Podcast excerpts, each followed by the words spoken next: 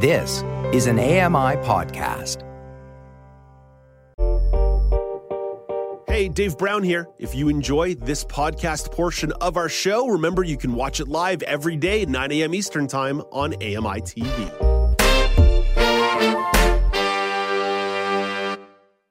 Good morning. It's Tuesday, February twenty-seventh, twenty twenty-four. Welcome to Now with Dave Brown, coming to you on A M I T V. I'm Dave Brown. Let's hit the horns and go.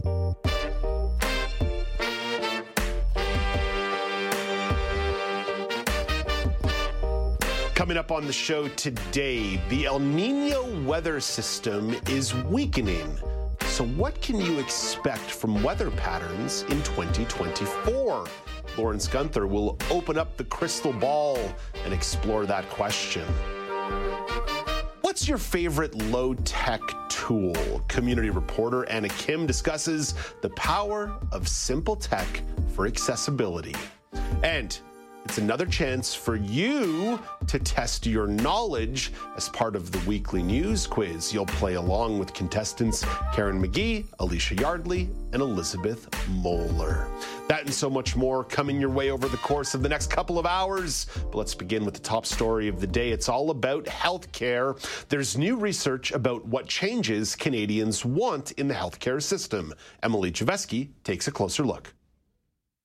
Researchers at Toronto Saint Michael's Hospital say respondents were in favor of team-based primary care that includes a variety of health professionals, saying it would increase access to care, reduce clinician burnout, and enable a more holistic approach to care.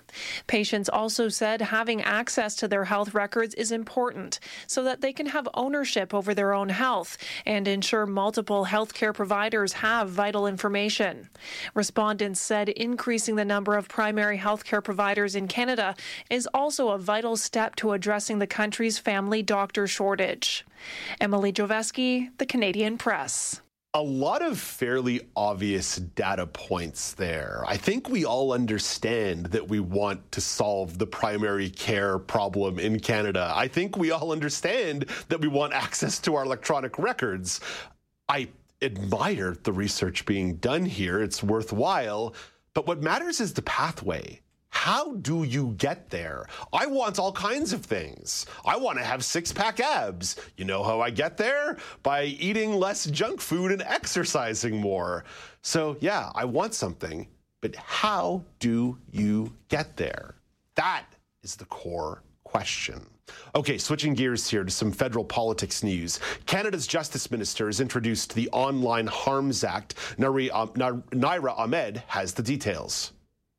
The Online Harms Act plans to create a digital safety commission and a new ombudsperson to advocate for users who have concerns about online safety. The long-promised Bill C sixty-three also seeks to amend the criminal code to introduce stiffer punishments for existing hate propaganda offenses and amend the Canadian Human Rights Act to include online hate speech as discrimination. The proposed law would require companies to take down intimate images shared online without consent and content that sexually victimizes a child. Justice Minister Arif Virani took particular aim at social media companies. Profit cannot be prioritized over safety. Right now, it is too easy for social media companies to look the other way as hate and exploitation festers on their platforms. This bill will require platforms to do their part and to do better. Some more news out of Ottawa. The federal government wants to change some protocols in the House of Commons. The government wants to eliminate overnight votes. The opposition forced a voting marathon in December that lasted thirty hours. House Leader Steve McKinnon thought that was inappropriate. No nurse, no doctor, no uh, no concierge, no anyone in this country should be subjected to that kind of thing. No workplace would ever tolerate that kind of behavior, least of all one where, that is voting on billions of dollars of supports for Canadians. Conservative House Leader Andrew Scheer doesn't see an issue with tactics in the House. If you hit one hundred doors this evening, how many Canadians do you think would say, I'm really concerned about how the House of Commons manages its time. Please go back to Ottawa and sort that out. They are wasting the valuable time of this House and of members of Parliament because they can't admit their failures. It would be worth asking those hundred N O Rs that you knock on during the course of the evening, do you want politicians to behave like adults? I think that's a reasonable question, too. Let's get over to the daily polls, where that is not the question of the day. At Accessible Media on X, at Accessible Media Incorporated on Facebook. On Monday, you were asked about your experiences accessing government services. How would you describe your experience accessing those services?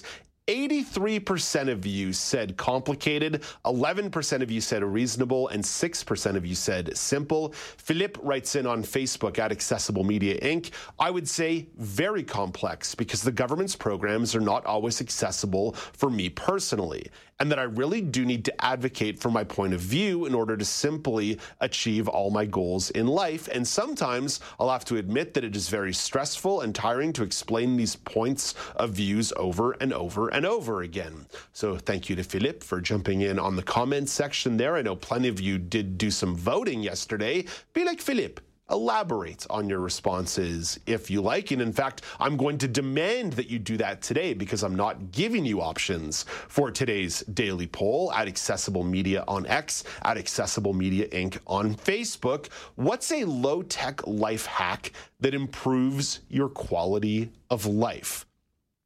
Laura Bain, I've got a couple. I'll sort of sprinkle them into this conversation. Number one, did you know that you can buy half-size and quarter-size baking sheets? It makes your life about a million times better, and it only costs a couple of dollars to do. I didn't know that, but you're kind of making me think of one that wasn't on my list, which is that whenever I bake something, I freeze half of it. So I guess that's kind of another way to go with that. If you make a whole pan of cookies, you can always just pop half of them in the freezer. I do have another one of yours that you mentioned that I'm I'm going to steal here, but uh, steal it, you know, steal it, that? Go steal it. Well, it was, you know, you mentioned about cheap sunglasses and having them around in various bags, and this is something that I do as well. Um, I buy those drugstore ones that fit over my fit over my glasses, and I think the key for me is that um you know, they are relatively inexpensive, so I don't have to be too precious about them, putting them in a case or anything like that, um which enables me to just kind of use them. Like, I, you know, if I if I had to think about, oh, where are they? Or, oh, you know, I'm going to break them or whatever, I wouldn't be uh, using them mm-hmm, all the time like mm-hmm. I am. And if the arm breaks, no big deal. I drop it. Sometimes the lens pops out. It's fine. You can get another pair. And it's really uh, helpful for protecting my eyes, as those of yeah. us with retinitis pigmentosa are told to do. Yeah, Laura, I, um, I, I see that to me as sort of a backup solution, right? I have primary sunglasses that I wear that are a little bit nicer, but every now and then you find yourself in a situation, oh gosh, I left for work when it was dark this morning. I didn't bring sunglasses. Thankfully, I've got my backups in my bag. So yeah, you and I share a, a similar page there. Hold your next thought, because I want to bring Elizabeth Moeller in here. So we're going to kind of just bounce this around a little bit. Mm-hmm. Elizabeth Moeller, what's a low-cost life hack that makes your life better? You know, I would say the spare cane. Um, I I kind of bounce between London and Toronto, and I always have a backup cane in my office and in my backpack, because there have been many a time where my cane's been run over or uh, caught in a little bit of a crack and it breaks. So definitely having a spare white cane for me has been really helpful. I also really like Lysol wipes. Uh, I started that during the pandemic. I wait, think, wait, wait, know, wait, wait, wait, wait. I haven't, I haven't laid that out yet. So you have to explain. You have to explain where you're pulling that from. Look at you guys stealing my answers this morning. Next time I'm not putting oh, these in an email. But yes, Elizabeth. Oh, no, no, no. Ex- I, I meant also as in my next hack. That's what I meant. Oh, okay, that okay. Was, yes. Um, I find them really helpful just in terms of not having to like pour out cleaning chemicals. Um, I really like having them around the house.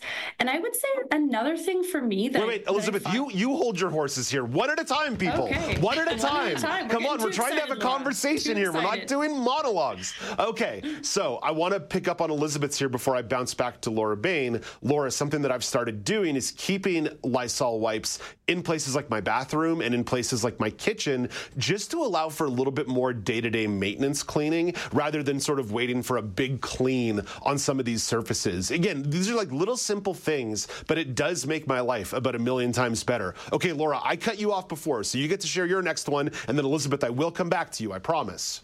It's okay. I'm going to bounce off of, I'm going to bounce off of both of you guys. I also do this bear cane thing, which was great.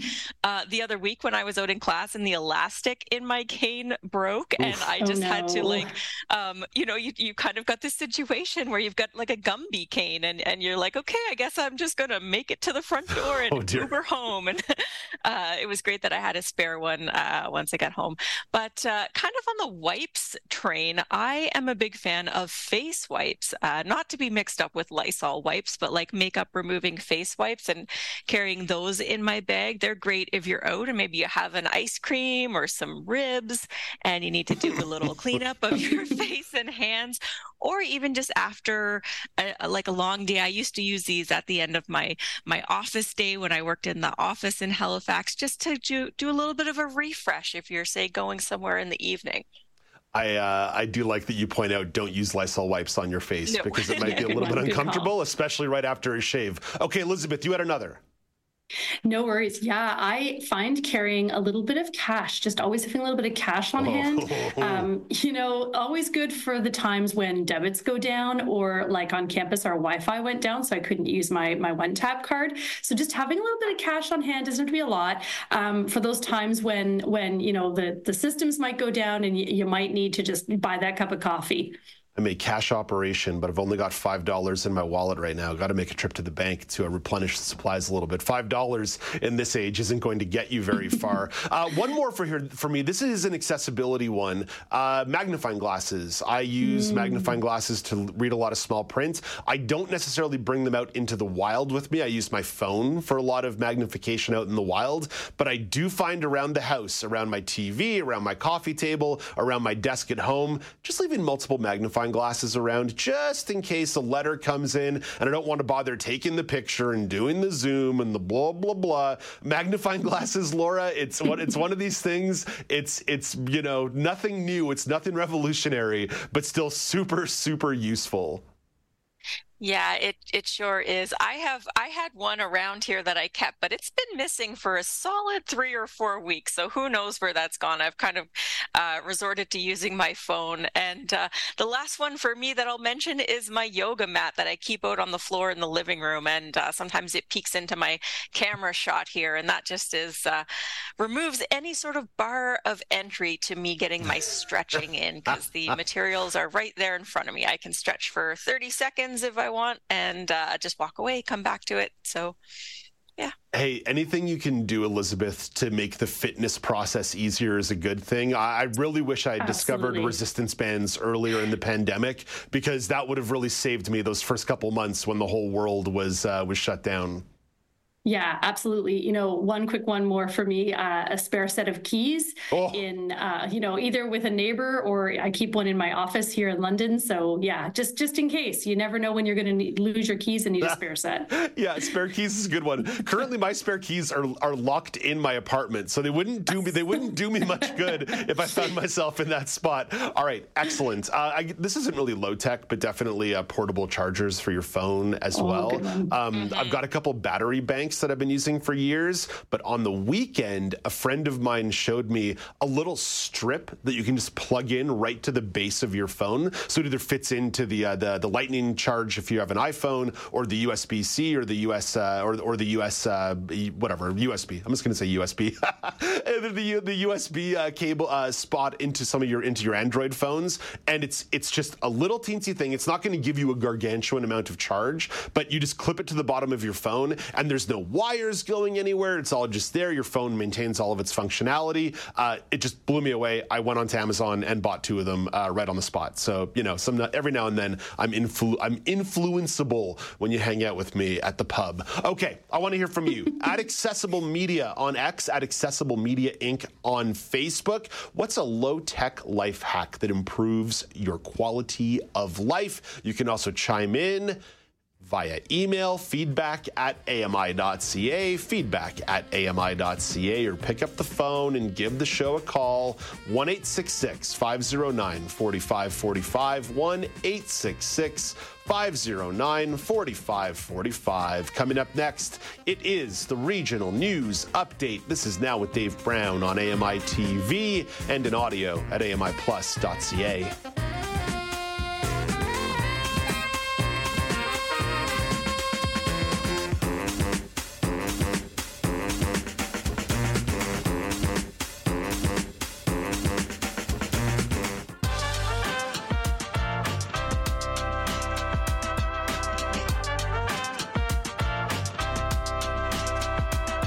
Welcome back. It's Now with Dave Brown on A M I T V. A fairly beautiful day around the G T A. Elizabeth Moeller will brag about that in the weather report in a couple of minutes, but let's begin the segment with the regional news update. Starting in British Columbia, minimum wage is going up in B C. Naira Ahmed counts the pennies. The provincial government says the hike of sixty-five cents an hour to seventeen dollars and forty cents will help lift more people out of poverty. Set to take effect on June first, the Ministry of Labour says the three point nine percent increase is consistent with the province's average inflation rate last year. B C's Labour Minister says the province has gone from having one of the lowest minimum wages in the country to the highest of all provinces. Naira Ahmed, The Canadian Press. Yeah, a couple things there. Minimum wage should definitely be tied to inflation at a minimum. Whatever inflation goes up by, minimum wage should follow suit. That seems pretty logical to me. Number two, do you remember what minimum wage was when you joined the official workforce? Back in the spring of two thousand one, the first real job that I had that wasn't dog walking or telemarketing, seven dollars an hour on the pin to work at Club International Video in Montreal. seven dollars on the pin. Ah, what a time to be alive in the spring of two thousand two. To be young again. Over to Ontario. The city of Toronto estimates it will cost three hundred eighty million dollars to host World Cup games in twenty twenty-six. Brenda Molina Navidad breaks it down. That's an increase of eighty million dollars compared to a twenty twenty-two forecast. City officials say the increase is partly because Toronto was awarded a sixth group stage match for the twenty twenty-six World Cup instead of the five initially predicted. Toronto is also hosting one knockout stage contest. Toronto and Vancouver are the Canadian cities set to host matches during the tournament, which will also be played across the U S and Mexico. Hosting costs are expected to be shared by all levels of government. Brenda Molina Navidad, The Canadian Press, Toronto. I'd love to know the actual cost-benefit analysis. If you're saying sixty games is, or six games is going to cost three hundred eighty million dollars, what do you get for selling, say, twenty-five or thirty thousand tickets for a game? Like, how many hotel rooms is that really? How many restaurant reservations is that really? Relative to what you would have made if people had just gone to the bar to watch the games anyway. I, w- I would love to see a cost-benefit analysis here, because this isn't necessarily a situation like the Vancouver Olympics where you're building extensions of the SkyTrain or the Sea to Sky Highway or investing in the downtown core and building new facilities. No, you're just using a pre-existing soccer stadium that's already in a deeply inconvenient part of town that the public transit they want to build isn't going to be ready by twenty twenty-six. So what's the C B A? What's the cost-benefit analysis? Just thoughts for you this morning. I'm full of thoughts for you this morning. And finally, in the prairies, to lighten the mood a little bit, a case of old hockey cards found in Saskatchewan has gone up for auction. It fetched more than three point seven million dollars. Steve Lambert shuffles up this report. The case of sealed nineteen seventy-nine hockey cards was found in a storage room in a home in Regina.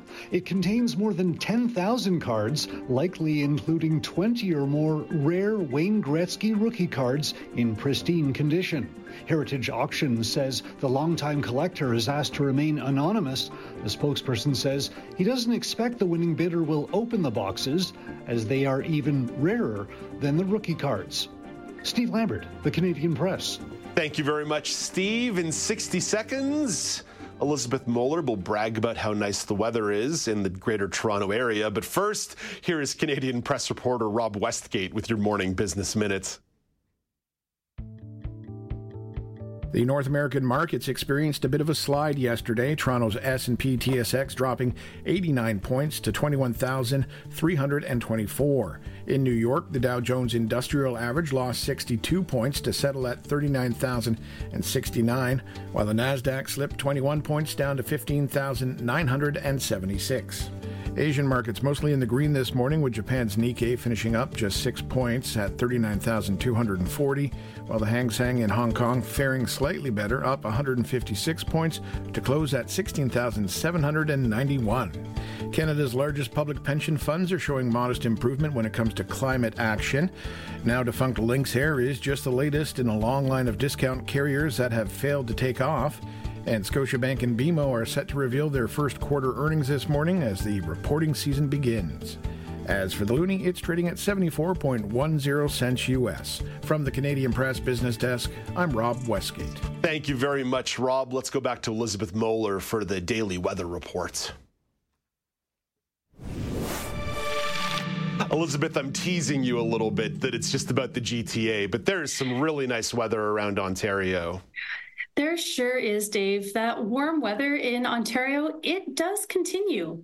Those daytime temperatures are going to remain warmer than usual for the next week, with temps dipping down in the nighttime before trampolining back up again in the daytime.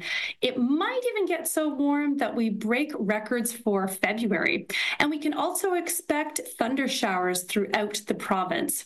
Later in the week, we are going to have a big area of warm air that's going to move in from the Great Lakes, and there's going to be a lot of low pressure systems moving around in the U S, and that's going to push temps up higher than usual for this time of year.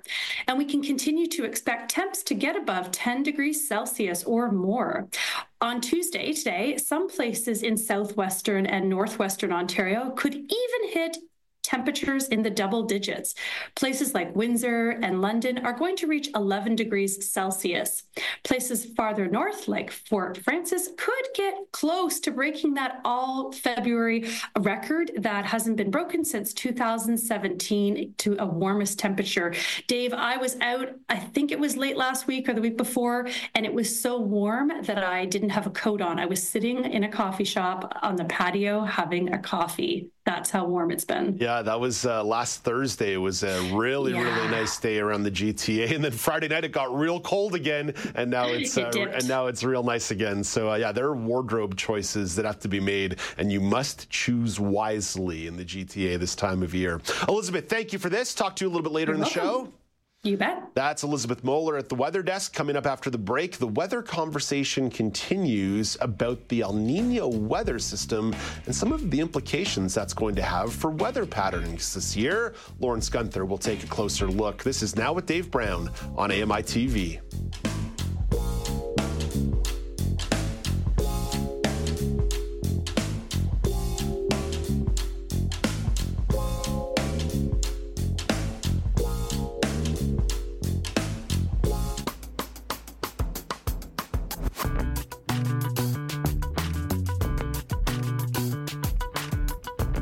Welcome back. It's Now with Dave Brown on A M I T V. According to weather experts, the El Nino weather system is weakening.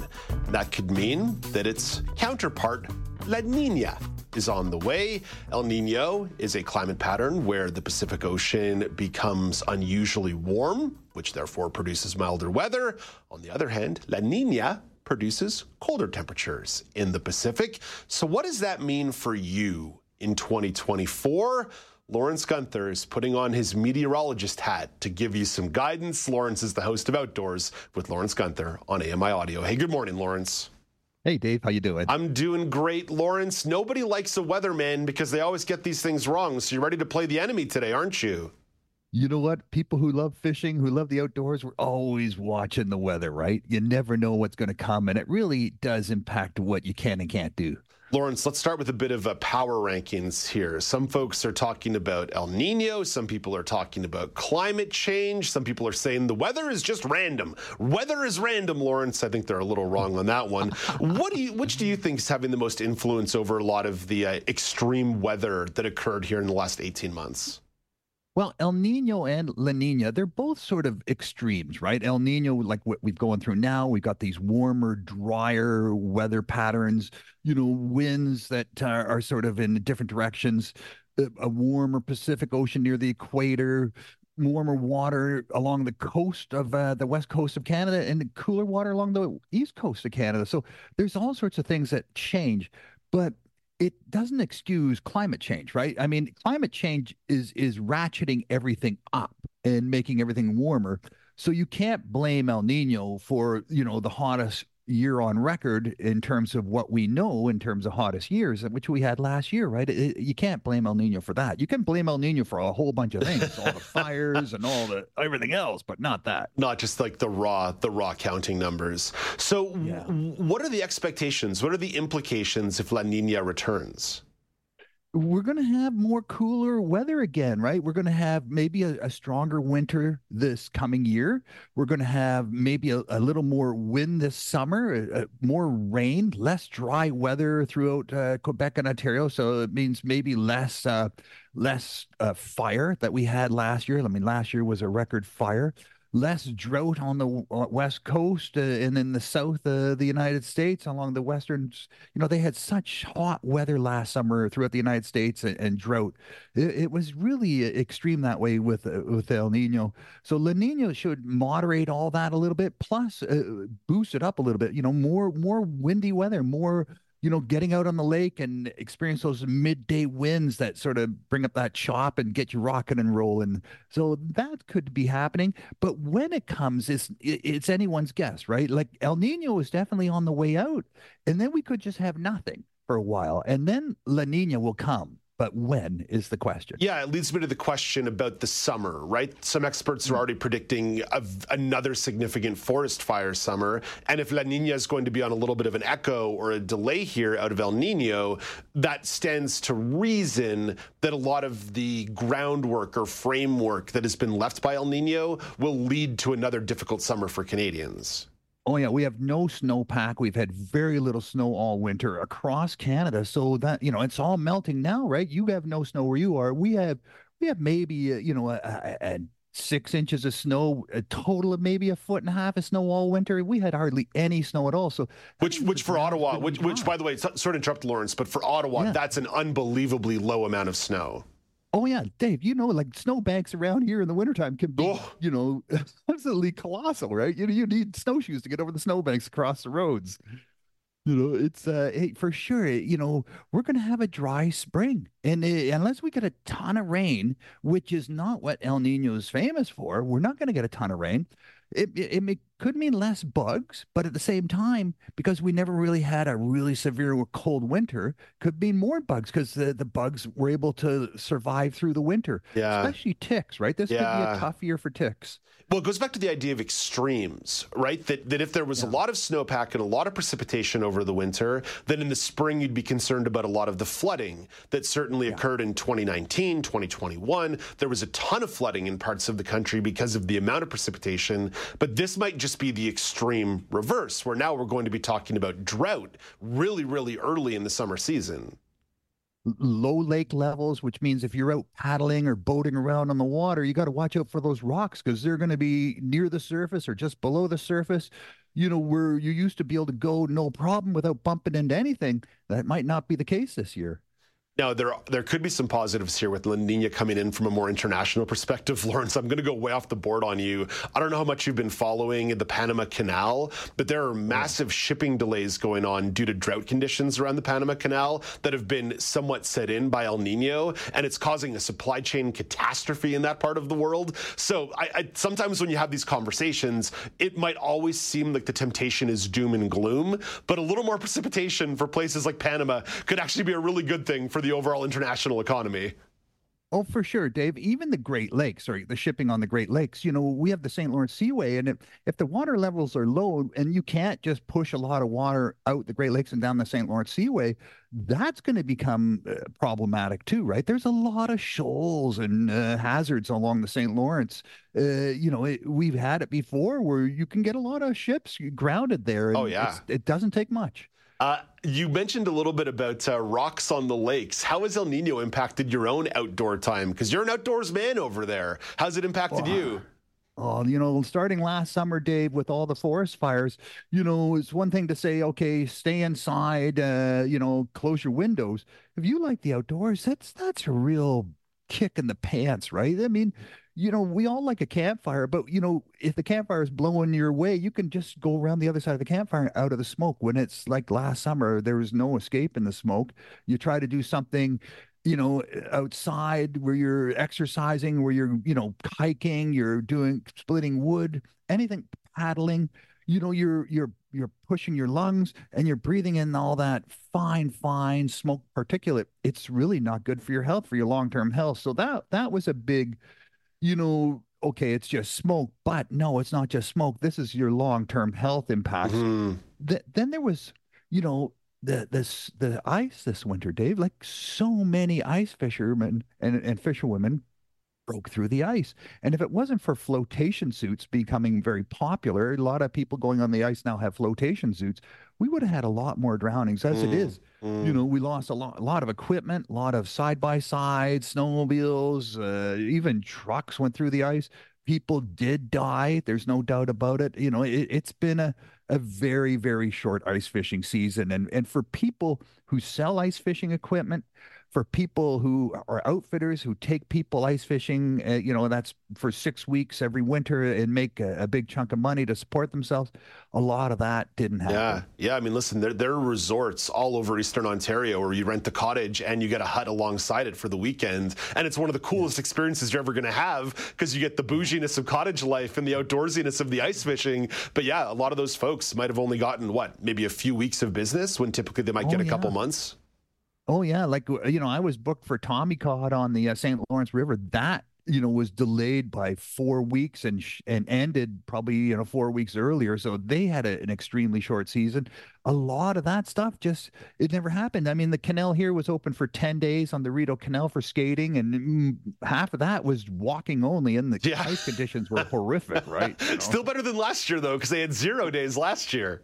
I know, I know. So, you know, all that stuff, like, you know, skiing, snowshoeing, cross-country skiing on ice, it's not fun, right? Yeah, it's not yeah. fun to be going out there on the ice all the time and wearing cleats, and uh, it's it's just not the same.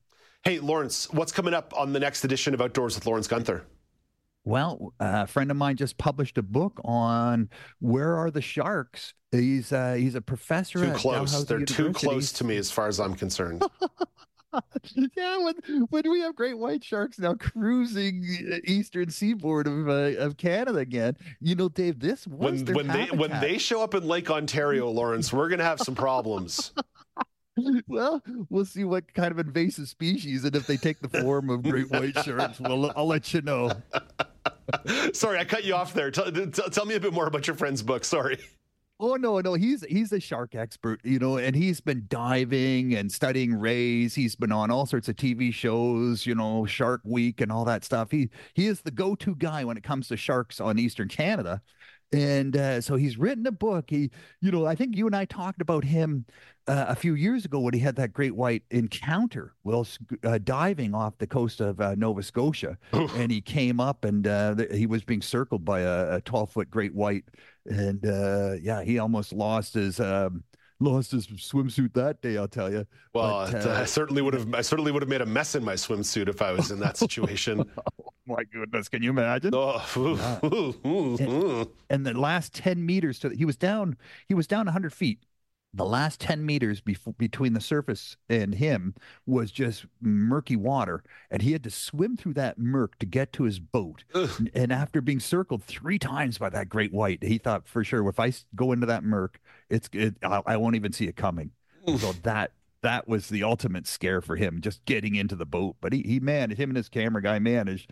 And uh, but it, it it rattled him. But he's written a book about it now, and he's yeah, and and sharks. So we'll we'll get more information about what's going on in the shark situation out there. Well, uh, thank you for that nightmare fuel. But also, sounds like a fantastic episode of Outdoors, Lawrence. Thank you for this.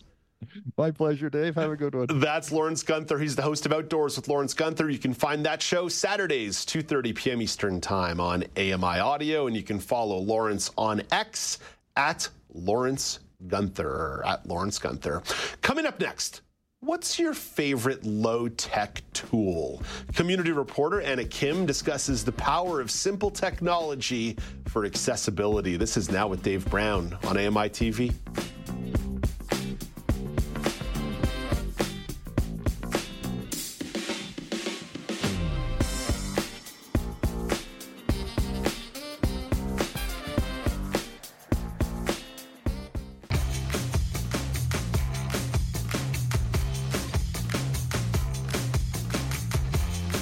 Welcome back. It's Now with Dave Brown on A M I T V. A reminder about the daily poll at Accessible Media on X, at Accessible Media Incorporated on Facebook.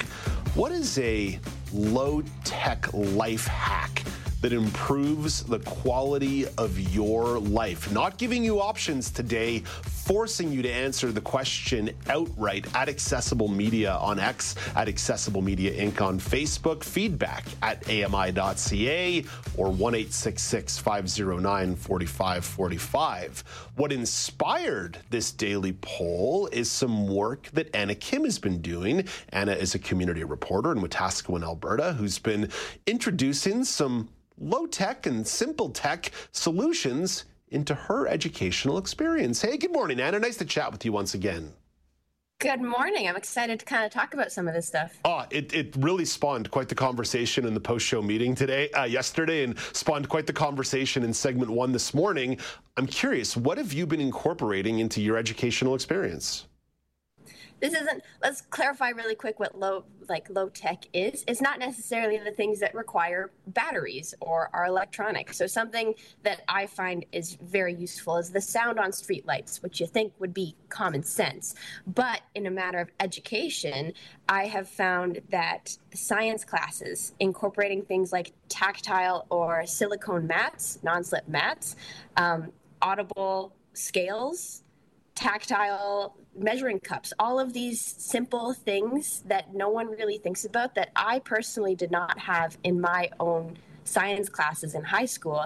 And in researching some of this stuff, I'm realizing, wow, am I ever behind in just the simple tech world? I've been introduced to iPads and Vizio books and a bunch of different types of audio forms, but nothing as simple as just the little things that can make classes easy, easier, you know, the the simple audiobooks, the little tactile science tools, um, the high contrast papers, something along those lines that no one introduced me to until I found out about it very recently. Yeah, you know, it's it's stuff that used to be a, I don't want to say commonplace. Commonplace isn't the right word, but it used to be a little more old school, right? You'd go into one of the C N I B shops and they would have all this stuff and it was sort of front and center. And more and more, there's been a drift towards, like you said, the high tech, the, the smartphones and the fancy iPads and some of this stuff mm-hmm. that's a little bit higher barrier to entry and maybe a little bit more complex and requires some training. And Anna, it can actually go beyond things like accessibility. There's some things that are just universal life experiences. A few of the examples that I shared were just keeping uh, Lysol wipes in my bathroom and kitchen, so it's easy counter cleanup on the fly. Yep. Uh, quarter size and half size baking sheets that are easier to clean in the sink or easier to store in the oven, right? There's there's all these little things that exist out there that are low cost, low tech, that improve the quality of life.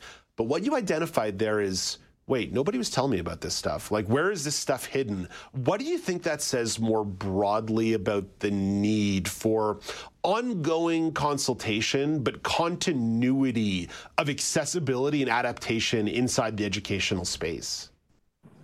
See, it seems like education, the education education system as a whole is moving, yes, more towards that high tech, you know, let's have everyone have Chromebooks so that it's easier for them, and and make all of these drastic changes. Well, not drastic, it's kind of been a gradual thing, and move away from that simple stuff, and it's kind of being left behind. So it needs, some of it needs to be reintroduced back into schools, because something as simple as a high contrast measuring cup isn't just beneficial for me.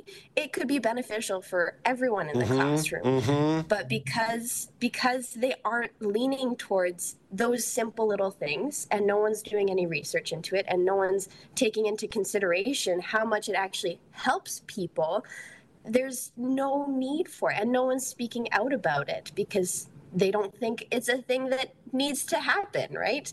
And the old, we'll say old style technology didn't necessarily incorporate some of that stuff either, because the science classes that I was in, it's just the really simple beakers and and measuring cups that have the white lines that were a pain to see. Mm-hmm, mm-hmm. And And no one mentioned the tactile version of it and how it could be useful to anyone. So we, in some cases, they kind of just skipped over the entire idea of old technology and the accessibility there and jumped right into that those those new things and and embraced that side without looking through this kind of period of, well, how can we make this a little easier with the stuff that we already have? It's it's sometimes the mystery that goes along with the experience of living with a disability that every now and then you come across something and go, oh, wow, that's really uh, that's really cool. I wish I'd known about that earlier. But if there was any kind of institutional memory or a lack of institutional forgetfulness, then, then it would actually be a little bit more straightforward, right? It wouldn't just be uh, dumbfounded joy discoveries along the way. Yep. one hundred percent. And it's just boggling that none of this ever came up in any of my twelve years of schooling. And I'm just now figuring it out going into university. Yeah. Like, yeah. Oh my gosh. Yeah, it's emblematic of uh, something bigger. Okay, Anna, let's turn to a little bit of fun. Bill Nye, the Science Guy, is coming to Edmonton. Uh, I've got a couple Bill Nye memories from when I was a kid. What are some of your Bill Nye memories? Oh, my goodness. I remember kindergarten to grade six. During lunch hour, my teacher would put on a Bill Nye video and then leave the classroom to go eat their lunch. And we'd all sit there just enamored with all of this cool kind of simple science that he would put on. And, you know, in the mind of a seven-year-old, it's crazy. And I mean, I, I listened to some Bill Nye videos in my grade ten year in high school. So he was relevant kind of all throughout it. He was a very broad spectrum guy. It's it's pretty amazing to think that someone who had such an amazing influence on me when I was in elementary school, uh, you know, forty years later, still having influence on people. Uh, I like that continuity. Monoculture might be dying, but Bill Nye the Science Guy is not. Of course not. You need such an icon to teach you science. I can't imagine science class without him. Yeah, where would we be without David Suzuki and Bill Nye the Science Guy? Uh, Anna, what are some of the topics that uh, Bill's going to be presenting when he visits uh, Edmonton? It looks like he's basing it off of his series, The Nye, uh, the the End is Nigh, um, and. I mean, what better way to talk about world doom than through the fun and charismatic person that Bill Nye is? Yeah, we're going to talk about how we're all going to die one day, but it'll be fun talking about it. Oh, God. And so they, he focuses a lot on, you know, what, what are the things that could cause world disaster, climate change, the sudden eruption of volcanoes, and, and how that works and kind of how we can fix it with, with the science that we have today.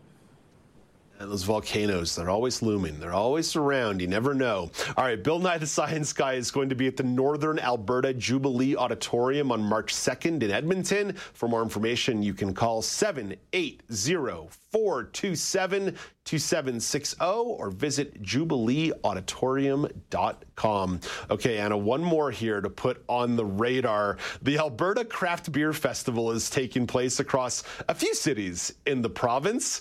Um, Anna, I don't even know if you're old enough to be talking about this. What sets Edmonton's event apart from the rest? Well, Edmonton is the central of Alberta, so it, it opens the door for so many more people to have it be for it to be accessible to everyone. And it's an amazing place where people can come together and, and taste all of these different breweries and distilleries. I think it said there's ninety-seven. I'm not much of a drinker myself. I can I can drink, but I, I know I know some people are very much into uh, into the beer that the beer culture that is within uh, Alberta. So I figure may as well talk about it, appeal to the masses. Yeah, I know nothing. I know nothing about it. I know no, I know nothing about craft beer culture. I certainly don't celebrate every day on my walk home uh, when I pass by the store. Uh, Anna, what what about the venue itself? Any any accessibility uh, things you want to mention here? Yeah, the Edmonton Expo Center, I've done a few competitions there. It's nice, it's open, there's lots of different ways to get in and out, so much parking, it's wheelchair accessible.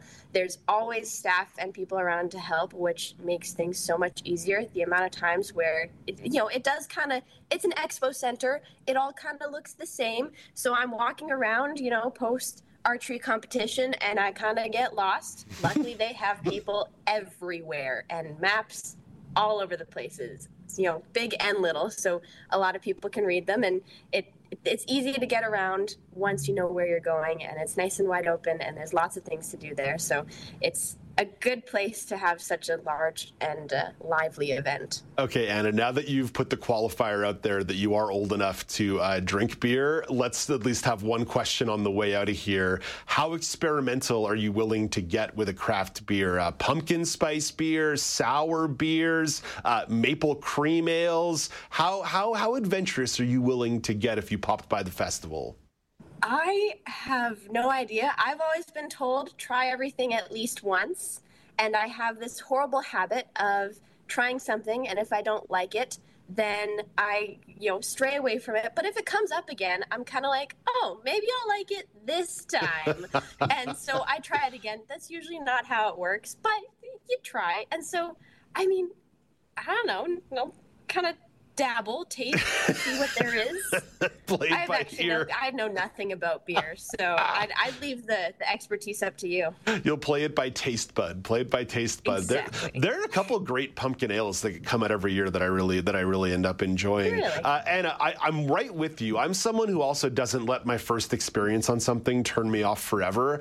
I uh, used to despise olives, and now as Ooh. life has changed, my feelings about olives have changed, and I'm now, especially green olives, really into.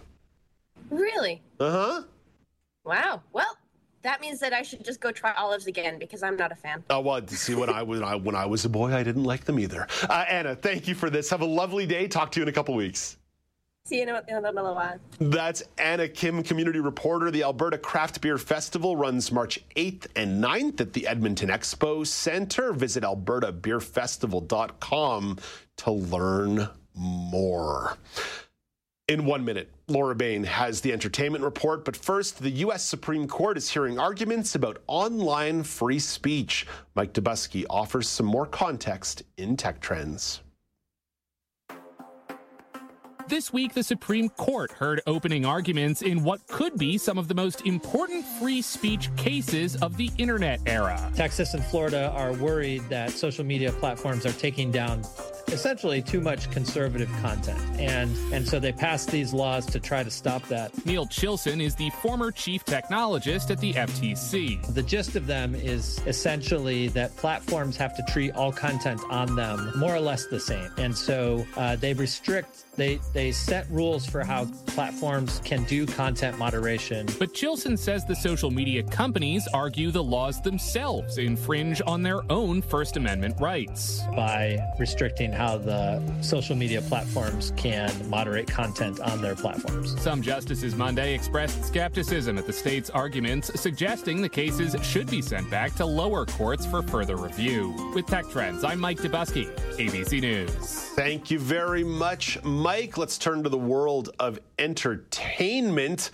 Laura Bain, a uh, hip-hop icon, is making a comeback. Yeah, uh, Lil Jon has just released a meditation album. Oh my gosh. Um, so he's, of course, usually associated with bangers like Turn Down for What and Get Low. So this might seem like a bit of a departure to some. It did to me, which is why this caught my attention. But he's actually been meditating for years before performances to boost his focus and afterward to help him relax. Uh, so the album is called Total Meditation, and it features ten meditation tracks guided by Lil Jon, and each is about ten minutes long. There's names like Relieve Anxiety, Nurture Friendships, and Coping with Grief. And I brought us just a little clip from the opening, which really gives you an idea of the tone of the album, if we want to give that a listen. Hey, it's Lil Jon. I'd like to welcome you to Total Meditation. ten guided meditations to relieve anxiety, boost focus. Uh, yeah. Ho what? Okay. I really wish, Dave, that we could have played a little more of that, but alas, uh, copyright laws, uh, because, well, he goes on to say after that, he says, that's right, we're going to turn down the volume um, in a way that I found just like very charmingly self-aware. So I listened to a few of the meditations last night and this morning, and I will kind of say that I've been an on and off meditator for about twenty-five years. I I didn't mind the guided meditations that I listened to. I, I really appreciate that he was authentically himself. It is hokey. There's that kind of, he does a lot of whispering, like, um, you know, take a breath. Oh, well, he should, he should have brought in his old friends, the Ying Yang twins, if he was going to do that. But I find like it's it's hokey in a self-aware, authentic way, if that makes sense. Um, and for the most part, I think the audience for this is going to be people who aren't otherwise meditators, but who kind of are brought in because they're Lil Jon fans. And looking online at Uh, some of the comments on social media and checking out some review videos, it seems like fans are liking the album. It did spend some time at the top of the iTunes well-being uh, chart for some of the tracks. And, uh, you know, I think people are commenting that they're hearing his voice and laughing, but that's not really a problem. There's there, there's nothing wrong with bringing a little bit of humor into your meditation. Oh, yeah. As long oh. as you can kind of like, it doesn't, yeah, it's that's not a bad thing because you, you hear him, he sounds like himself, you know, and, and I think he's very aware of that. And then you kind of laugh and you're like, oh, this isn't a good meditation album. But I, I don't think that's the case. I think uh, there's different teachers for all different people. But what do you think, Dave? Would you give a try for the meditation tracks I, on this album? I, I am an irregular meditator. I spend more time working on gratitude, and I know sometimes that is incorporated in meditation. I really don't like guided meditation. I, I don't like being told what to do and when to breathe and how to breathe. I like to be my own man. But Laura, I'm with you one hundred percent on the idea of tearing down the barrier to entry to meditation, that it doesn't need to be stiff and stodgy and happening at a one hundred dollars an hour studio or buy a three thousand dollars meditation plan from some online huckster.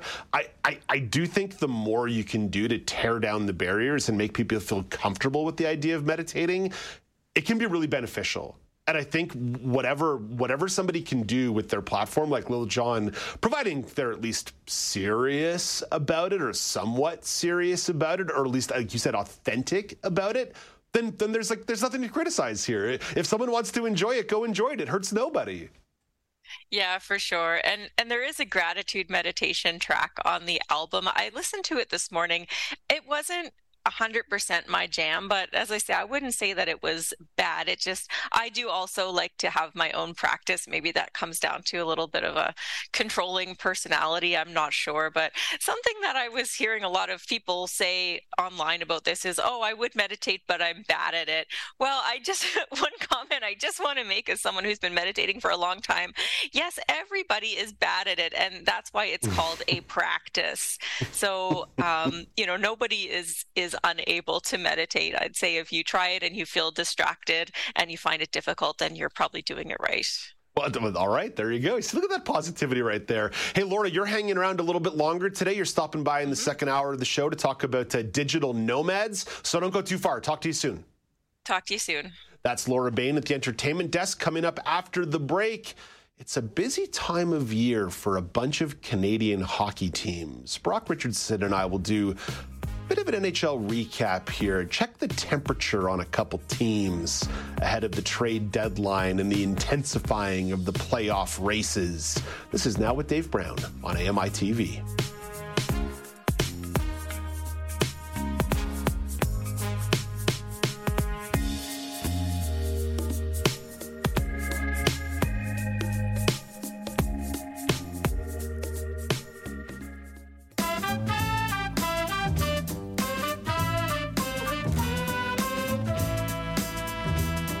Welcome back. It's Now with Dave Brown on A M I T V and in audio at A M I plus dot C A. I'm Dave Brown.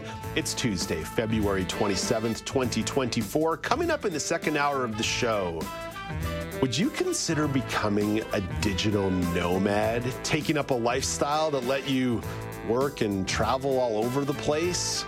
Laura Bain dives into this evolving travel trend. And it's another chance to put your knowledge to the test as part of the weekly news quiz. Karen McGee, Alicia Yardley, and Elizabeth Moeller will battle it out on air. But of course, you can play along at home. It's a busy time of year in the world of hockey, so let's bring in Brock Richardson for a sports chat.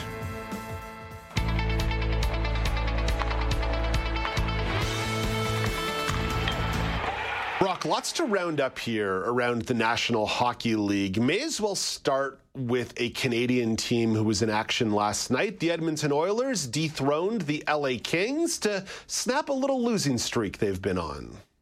Yeah, uh, this was seemingly all the talk in the uh, Edmonton broadcast yesterday about this little bit of a losing streak they're on.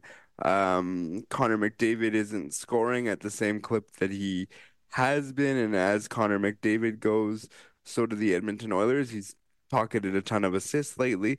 Uh, he was also tongue-in-cheek yesterday in the uh, post-game, saying basically that I be- had a new strategy and I'm going to stop scoring goals and I'm going to dish out assists more than uh, goals. He was obviously being totally sarcastic. I just thought it was funny the way that he, uh, he, he said it. And I think the other thing, Dave, that I've noticed is during this sort of a moment where they're having a bit of a, a slump, and I know they won last night, but Uh, since that sixteen-game uh, winning streak, they're kind of um, not playing as well defensively, not as well as they were.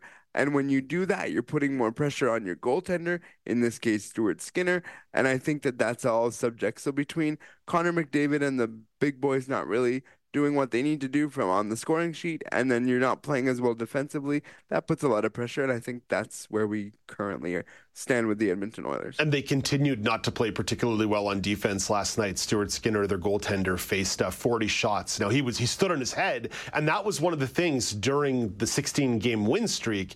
He did not allow more than three goals in any of those games when they were on the streak, so it's not just a question of are we playing well defensively, it's are we asking our goalie to stand on his head. And Stuart Skinner, after a really rough start to the season, has been up to the task for the most part. Yeah, one hundred percent. Um, and I think you do have to watch how much you're asking your goalie to uh, stand on his head. I mean, goalies can do that, you know, a couple of times a week, sure, but you don't want to do that as a consistently, because you wear down your goaltender and then we burn him out. Things yeah. start start to collapse as as things go on. And I think when you start to collapse defensively and then your goaltender's not doing as, as well as he was, it all kind of compounds into one into the next thing. And I and I think that's what you're seeing with Edmonton here. So the L A Kings are staying in Alberta. They play the Calgary Flames tonight at the uh, Saddle Dome. Uh, Brock, Calgary's only a few points out of a playoff spot right now. They've got a ton of pending unrestricted free agents. They've already made a sell trade. They already traded their second-line center, Elias Lindholm. Where are you at with the Flames here, Brock? Because my lean here is you should blow this thing up, but they're sniffing so close to the playoffs right now that I wonder if maybe they don't. Yeah, it's it's funny because what are you trying to gain when you're sniffing so close? Do you believe that you're going to be a contender, or do you be, do you just want to make it into the playoffs? That's the question that I have with with Calgary. If they get in, how far are they going? Nowhere. The big question Nowhere. Is, They're going to get smoked what? in the first round. Exactly. So so wouldn't you rather get some level of capital if you're going to get smoked in the first round? I would think so. My biggest question with the trade deadline coming uh, next week, Friday, is what do you do with defenseman Noah Hannifin? He is the biggest fish on the trade bait board. What do you do with him? Do you give him to a team that could use defensive help? Uh, do you do you keep him? Like, what do you do? That, to me, is the biggest question. And I think if if you're Calgary and you're looking in the mirror going, what are we? And you're going to ad- admit to yourself, we're going to get smoked in the first round regardless. Let's get some capital. That would be my lean as well, Dave. Uh, speaking of capital, the Ottawa Senators fell to the Washington Capitals last night, six to three. The Ottawa Senators, Brock, they've started to put it together here and there a little bit. But it just, I, I know you and I have done this a million times this year. Still just such a disappointing season. They're, they're so far out of a playoff spot. It doesn't matter if they're putting things together at this point in the year. Yeah, it's It's interesting because this morning I was uh, watching, uh, you know, the Sportsnet recap stuff, and, and they were saying that it's it's a big loss for the Senators, and I and I and I kind of wonder why it's a big loss because, and I think it alludes to what you say in that they've been here and there. I don't think they're getting into the playoffs whether they won or lost. Oh, last Brock, night. they have it's no just, chance. They have no chance. They're they're way right. they're way too far out. Right, and that's that's where I was kind of like, what are we talking about? That yesterday was this colossal big loss. Like they're sixteen points out of a, out of a playoff spot and would have to leap a whole mess of teams. Like for me, I just don't understand the narrative there at all. I don't agree with it. I think the Ottawa Senators, this is a disappointing year, and I and I think if you're a Sens fan, you had a lot of optimism starting the year, and right now we're back into that disappointing land, and maybe now you lean towards what are we going to get in the summer, and hopefully we can rebuild this and maybe have some real serious optimism that we can do something with next season. Because yeah. I know they had it this year, yeah. and it just hasn't happened. Yeah, they're in Nashville tonight. That That is a hockey arena that I would love to visit sometime on a, a little boys trip. It's a beautiful uh, arena. To, beautiful. Have you been? Yes. It's, it's absolutely a beautiful arena.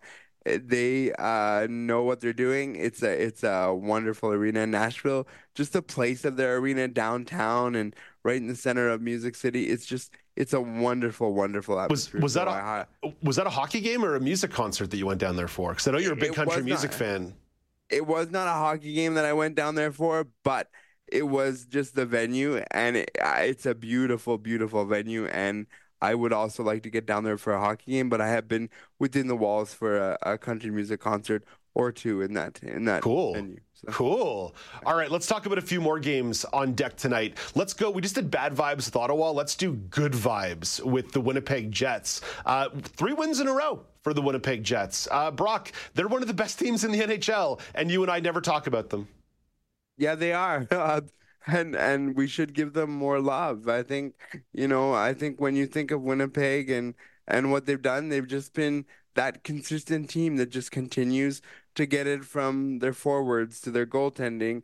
And it, it's really, really fun to watch Winnipeg. There is a little bit of rumors that are surfacing with Winnipeg about attendance, crowds, et cetera. But that team just keeps rolling along and doing their thing. Yeah. So, well, Brock, Brock, it's not it, rumors. It's reporting. It's reporting. Chris yeah. Johnston wrote an extended piece about this. Their season ticket base is down to nine thousand season tickets, and they're having a lot of trouble selling out that arena. They have the second lowest attendance in the league, ahead of only Arizona. So this isn't rumors. This is reporting.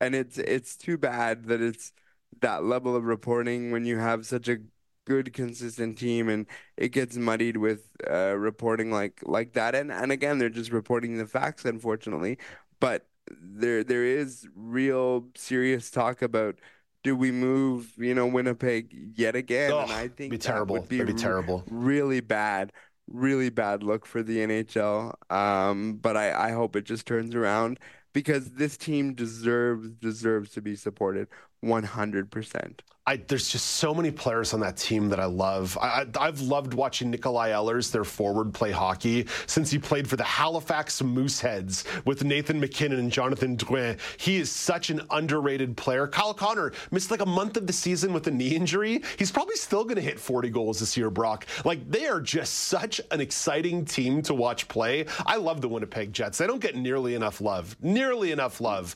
Okay, let's turn to a team that gets too much love. The uh, Toronto Maple Leafs. Brock, they're uh, looking to win the most games in a row for the franchise in, what, thirty or forty years tonight?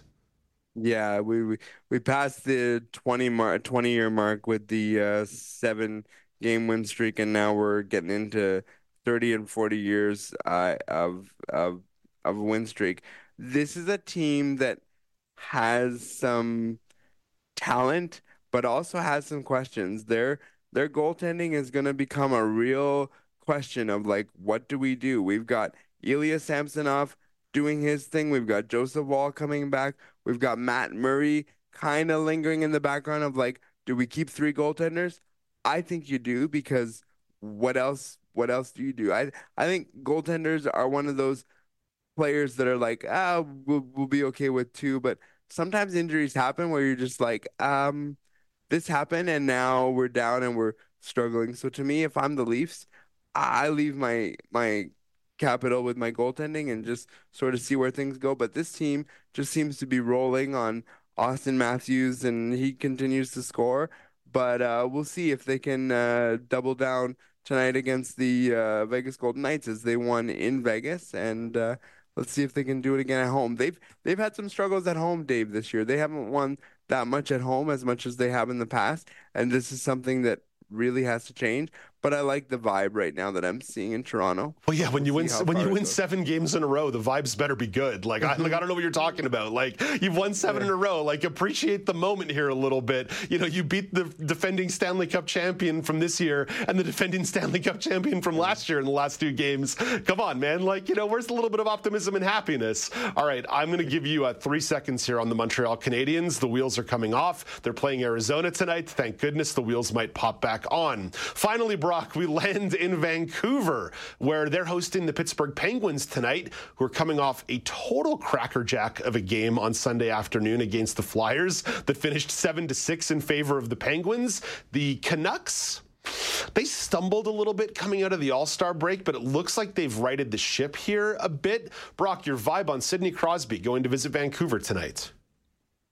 It's always uh, good when Sidney Crosby does the uh, Canada tour. I I still think he he is one of the one of the most um, good vibe people that come around Canada, because obviously he's done a lot of good for Canada, golden goal, and I think he deserves the love that he gets around. I don't think his team is as I, in fact, I'm not even going to say I don't think. His team is not as good as it once was. There's no question about that. Vancouver is another one of those teams that just doesn't get as much love as they should. We started the season by saying, don't embarrass yourself. And they've really, really gone back and said, no, we're going to do our thing. And there's been times where the coach has come out and said, look, I, there was no effort here, and I need to see that. The team seems to be responding whenever they get called out like that. I like it. So I think also good vibes in Vancouver for the most part. Yeah, Sidney Crosby, uh, twenty-second in league scoring at thirty-six years old. I know twenty-second doesn't sound mind-blowing, but consider that there's like six hundred players in the league. That's still pretty darn good. Brock, thank you for this. Also, Have, go ahead. Also, does it also shock you that Sidney Crosby's thirty-six years old? Because I, I I struggle with that too. Brock, my knees my Sidney. knees my knees hurt all the time. Like my knees hurt all the time. Like that, I, I doesn't shock me that anybody gets old. Brock, thank you for this. Have a nice day. You too. That's Brock Richardson at the A M I Sports Desk. Coming up after the break, travel trends. Would you ever consider becoming a digital nomad? Laura Bain will dive into that evolving trend. This is Now with Dave Brown on A M I T V.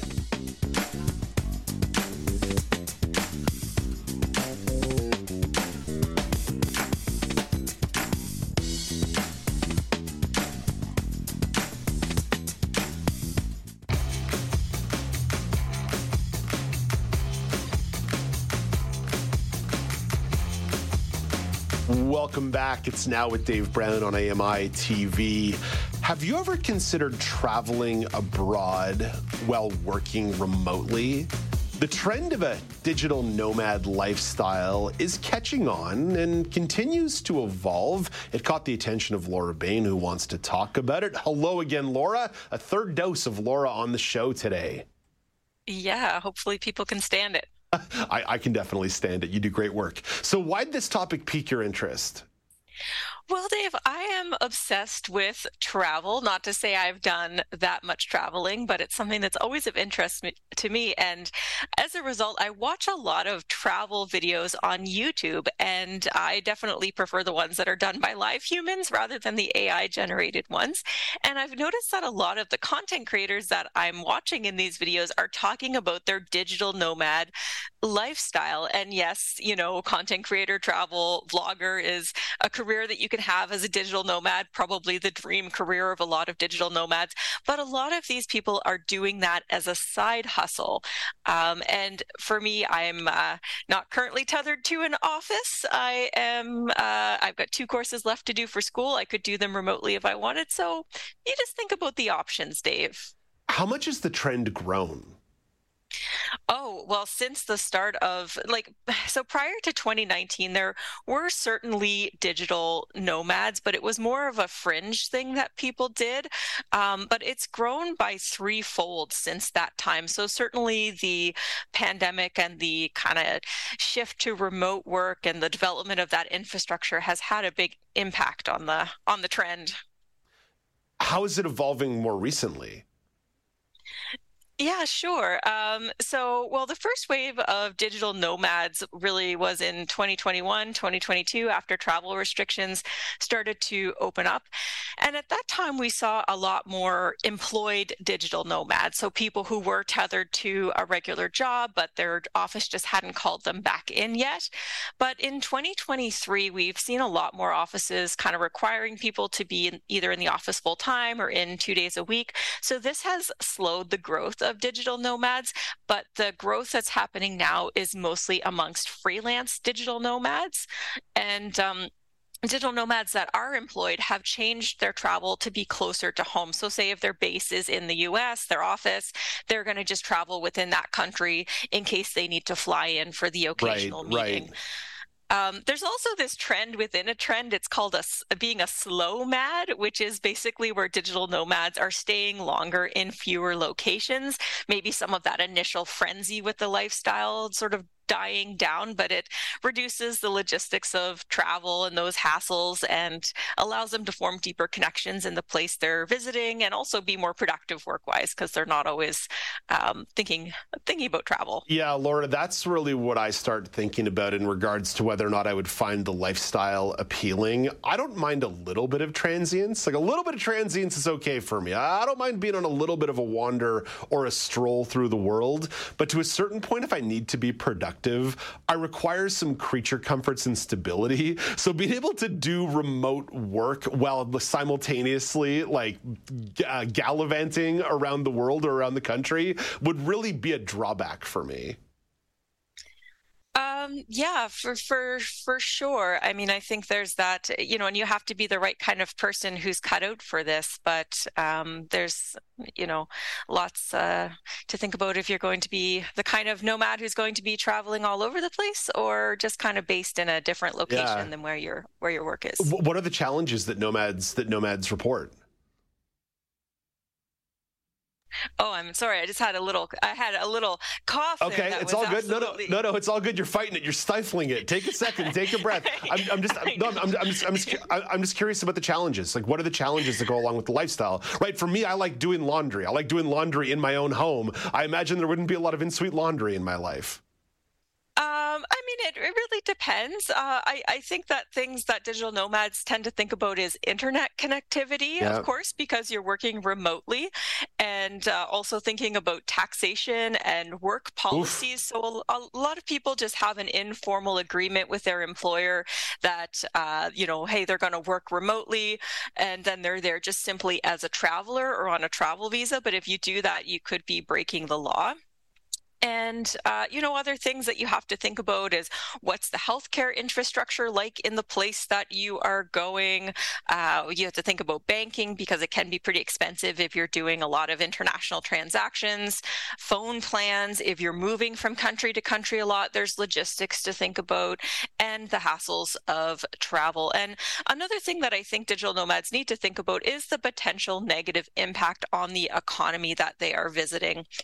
So some cases like Portugal, for example, um, has always been very popular for working expats because they have some of the lowest cost of living in Western Europe uh, and favorable visa policies. But because of the influx of digital nomads, they've actually had some issues happening related to, uh, you know, rents going up yeah, and they've yeah. had some local protests. Yeah, no, th- that that's one of the things, right, that you may end up uh, creating little tipping points in and around the various economies where you end up landing. Uh, typically, when you find a place that is low cost and a bunch of yuppies show up, uh, those costs go up because uh, yuppies bring their dollars alongside them. So you mentioned uh, Portugal. What are some of the other top destinations? Yeah, absolutely. And and that's the thing. A lot of times it is people moving from, uh, you know, wealthier countries such as Canada, the U S, Britain, into countries with a lower cost of living. And so, you know, they're driving up rent prices and making a more difficult situation for locals.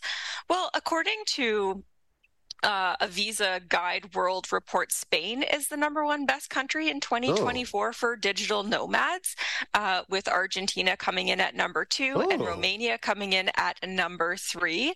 And, um, you know, some of this has to do with, uh, as I mentioned, internet connectivity, thinking about what the um, community of expats is like.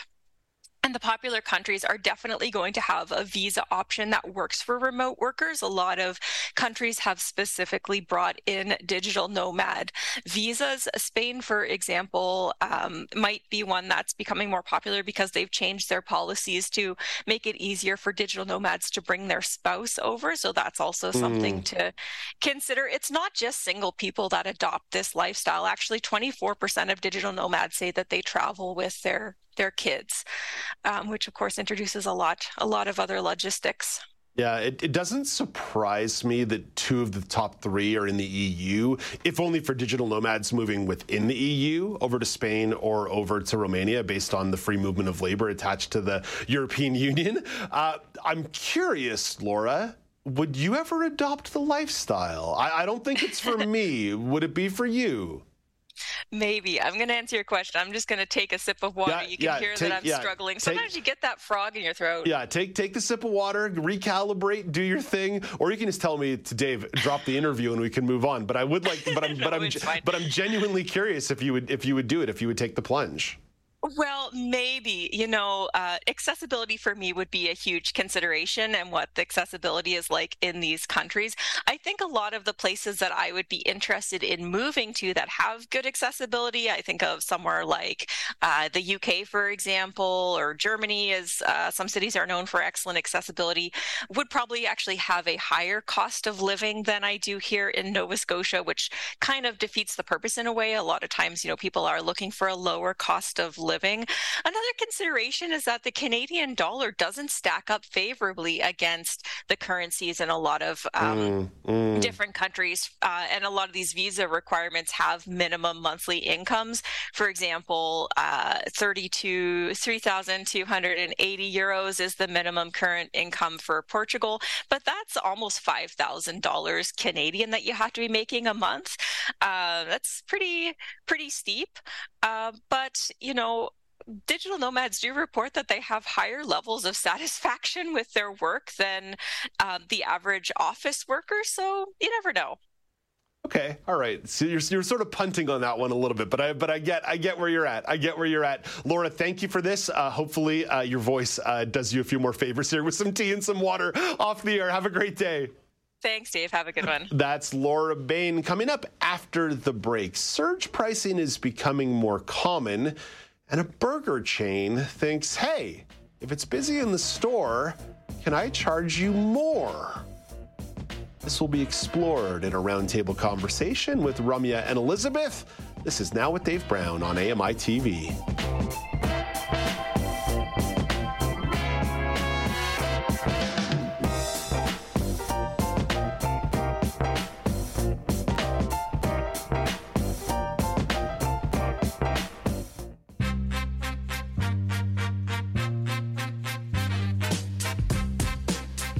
Welcome back. It's Now with Dave Brown on A M I T V. A fast food chain is considering whether or not to bring in surge pricing on food items. Elizabeth Moeller, the story caught your eye. This story caught your eye. It did. I guess you could say it uh, whet, whetted my appetite. So Wendy's, the uh, the fast food chain Wendy's, is considering bringing in surge pricing starting in two thousand twenty-five. And we're used to surge pricing, you know, think Uber, think sporting events. So I wanted to bring this conversation today to the roundtable and ask, have you gotten comfortable with surge pricing? And Rumya, I'll start with you. Wait, wait, can we offer a little point of clarification here? The surge pricing is based on how busy the store is at the time yes. of purchase. Just one yes. important piece of clarification there. Yes. So, okay, Rumya, so have you, uh, yeah, go ahead. Um, my experience with surge is only through rideshare services, which is uh, Uber, essentially. Um, and I find it to be a little bit confusing to follow. Uh, I think that there is, you know, conceptually an understanding of what uh, surge is. And even if not conceptually, you're just thinking, oh, it's busy. So high demand equals high prices. And therefore, um, you know, I'm, I'm I'm part of surge right now, or I'm not part of surge right now. But when it comes down to the fine details, Elizabeth, I have always just been kind of the Um, I don't get it, but it makes sense. I'll just wait it out. So waiting it out. Supply and demand. Right, economics right, yeah. lesson number Over one. Yeah, exactly. Um, but anyway, waiting it out on Uber is most likely a very different experience than waiting it out to uh, hit Wendy's during surge. Wendy's.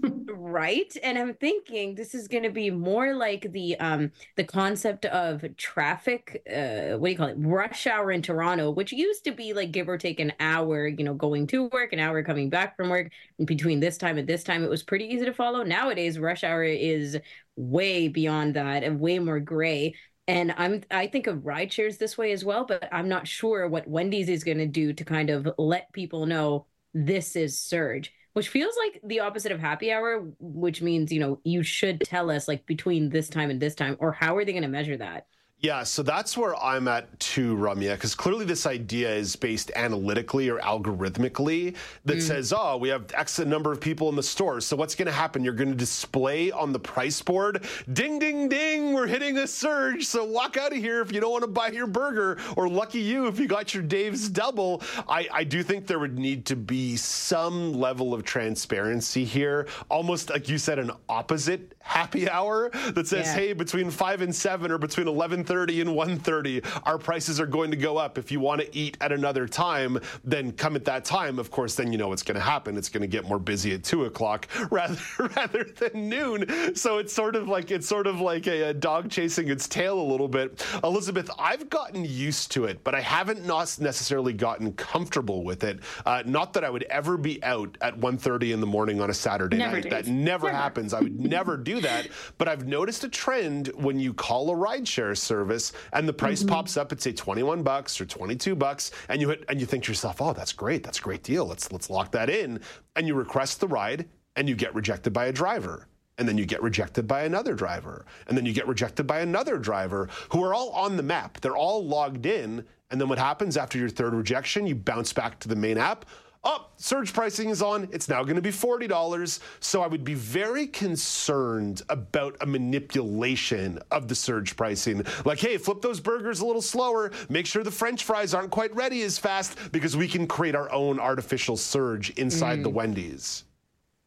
Yeah, I was thinking about that too. Like if you come into the store and it's not a surge pricing time and you're just about to place that order and then the surge pricing comes up. And I always think like, how much am I, would I be willing to pay? And I think, you know, there's a number of factors like we talked about the ride share. Like, can I take a cab? How soon do I need to be home? Can I wait a little right. while? Sometimes I find, and I'm never out either day, but one thirty on a Saturday, never. But sometimes it's a matter of like, okay, ten minutes later, I log back in and it's, it's back down to normal. But But other times it's like I log in, I'm like, okay, like the subway's closing, I really need to get home. Mm-hmm. And so I think about that even with food, like, is there other things around, or am I in an area where this is it? This is the only thing in this particular location where I'm at to eat. And so, yeah, I'm probably going to pay more, right? Um, you know, so that those are the kind of things I, I think about. And I also just, I think about this idea too of like, okay, is our customers kind of going to say, you know what, we're not, we're not doing this and we're not coming in. So is this going to backfire? It's certainly something, something to consider. It's, it's going to give uh, someone pause, right? If they know that yep. there's a Wendy's and a Harvey's next to each other, and they know that the burger price at Harvey's is always the same, whereas going to Wendy's is like rolling dice when you get your Dave's yep. double, Rumya. Like I can see how that would change my consumer behavior. Exactly. And I was going to say, based on these comments that you guys are making, you know, the thing that pops up for me is that not all Wendy's are made the same, right? Depending nope. on if you're at a mall or if you're at a very quiet neighborhood. I don't know any Wendy's at quiet neighborhoods, but just saying, like there are, if you if you look at a place like Toronto, there are many Wendy's, and you can't compare the, um, the circumstances or environments all the time to say, yeah, you know, Wendy's across the board would be surging right now. And I think that that's a big, big deal to think about. Um, and then, you know, fast food in general, I think does have the capacity to pull off surge, uh, surge pricing and this kind of supply and demand. And that means your burger is going to get uh, more expensive. Um, I agree with you, Elizabeth. How much more am I going to pay? And am I going to do the thing where I'm flipping back between Uber and Lyft to be like, eh, okay, I'll just wait it out. Uh, or am I going to pay that extra, you know, sixty cents for Wendy's, I don't know. But mm. a part of that decision-making mm-hmm. is going to be what else is around, number one. And yep. is it even worth it to go to a Wendy's during surgery? Oh, I mean, a Baconator is sometimes always worth it. I, I, know, there, I know that's a, kind of an oxymoron or a contradiction there. Sometimes always worth it, but... I'm for the chili. Oh, yeah. Dumping chili all over the fries. Oh, mm. yeah. Ah, now, that okay. I might be tempted to pay a little surge pricing I, for. I literally just drooled all over my goatee. Um, okay. Oh, dear. So, so you know what? You know what really grinds my gears? You know what really annoys me, guys? Rumya, I'm going to go back to this thing you mentioned about happy hour. Happy hour traditionally was held between five p.m. and seven p.m. when people yep. would get off work and go to a bar or a restaurant to blow off some steam for the day. You know what I've noticed since I moved to this gosh-forsaken city? Happy hours go from two till four and nine to eleven. Rumya, what yeah. world do we live in that happy hour should be from two to four or nine to eleven p.m.? It is so confusing, Dave. And that's what I'm saying. The concept exists. Like, everybody knows what happy hour is supposed to be. But I'm like, this is not happy hour. And and sometimes it's not even two-hour time frames. It's a one-hour time frame that you've just missed because you walked in and then you spent forty-five minutes looking at the menu. So I'm thinking, like, happy hour, I don't know. Like, should we be making it a, a, a an all over the map? It's the same thing.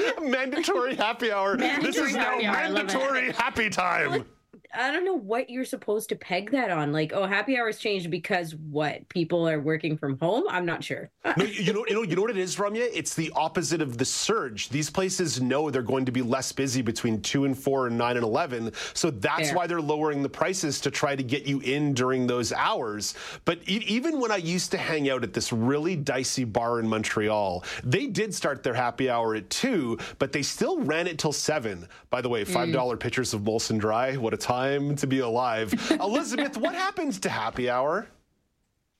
What happened to happy hour? Yeah, it's a it's a good question. And, you know, I think too, I'm finding now with happy hour, there's like a lot of, you can only get this on this day and you have to get this particular thing. So it, it used to, mm. I remember it used to be very flexible, right? Like when I was an undergrad, it was like, you could order any appetizer and it was half price. You could order any draft beer and it's half price. But now it's very restrictive. Like, we have a signature cocktail of the day that you can get, you know, and I don't, I'm not a cocktail girl. I'm a wine girl. I, I, I want, you know, or, you know, we, you can order, the, you know, these three options, but I, I'm finding there's a lot more restrictions. And just, you know, as somebody that um, thinks about sort of dietary needs of people, I, I'm I'm not digging that. I'm not digging that. I think there needs to be flexibility in our happiness. Yeah, flexibility in happiness. There you go. That's the mantra to end this on. Elizabeth, don't go too far because you're coming back for the I news won't. quiz in the next segment. Rumya, before I say goodbye to you, what's coming up on the show today at two p.m. Eastern time? All right. We're talking to vet Danielle Johnkind, and she's giving us um, information about how some scientists have reversed hearing loss in mice oh. with gene therapy. So that's going to be a super interesting conversation. Uh, also, we're reviewing Actress by Anne Karenine, and this is a recommendation by Danielle McLaughlin. It's going to be on our book club. Quite a, a, a deep and um, reflection-based story. You know, two women who, mother and daughter, who have explored and been exploited in a lot of different ways, and their stories kind of colliding and merging together. Uh, and then we're talking about using live wood for our woodworking projects. Live edge wood, sorry. Li- uh, I was going to say li- live yeah. wood counts as a tree. Clearly, I know. Clearly, I know so much about this topic. Um, but yeah, uh, Jeff Thompson, our woodworker, is going to tell us more about it and explain exactly what live edge wood is. Rumya, you've been talking to Jeff for years about woodworking. Mm-hmm. Has it convinced you to pick up like a saw or a drill or start messing with some wood? Okay, so I haven't actually like made projects, but I have gotten more confident putting up things. So uh, I've put oh. up my own curtains, yes, with instructions from and suggestions from Jeff. I've put up uh, like other kind of cool aesthetic things, you know, like floating shelves and such, which I would have never before talking to Jeff. So yeah. I, I've told you before that I was in a woodworking class in elementary school. I mean, that, that tells you something about the era that I went to elementary school, that they still had woodshop classes for kids right. in grade four. I don't oh. know who thought it was a great idea to put an eleven-year-old who was legally blind in charge of a power saw and sander, but some of the happiest moments of my life. I uh, am terrified, but yes, you're right. yeah. I, woodworking started for us in high school. I'm thinking grade four. I th- what would have I even done? Frankly, Rumya, I should have been terrified too. I didn't. I didn't know what I was doing. Why am I being allowed to use a power sander? Uh, Rumya, thank you for this. Have a lovely day. You too. That's Rumya Amuthan. You can find Kelly and Rumya two p.m. Eastern Time on A M I T V. Coming up after the break, it's a chance to put your knowledge to the test as part of the weekly news quiz. You can play along with Karen McGee, Alicia Yardley, and Elizabeth Moeller as they battle it out. This is Now with Dave Brown on A M I T V.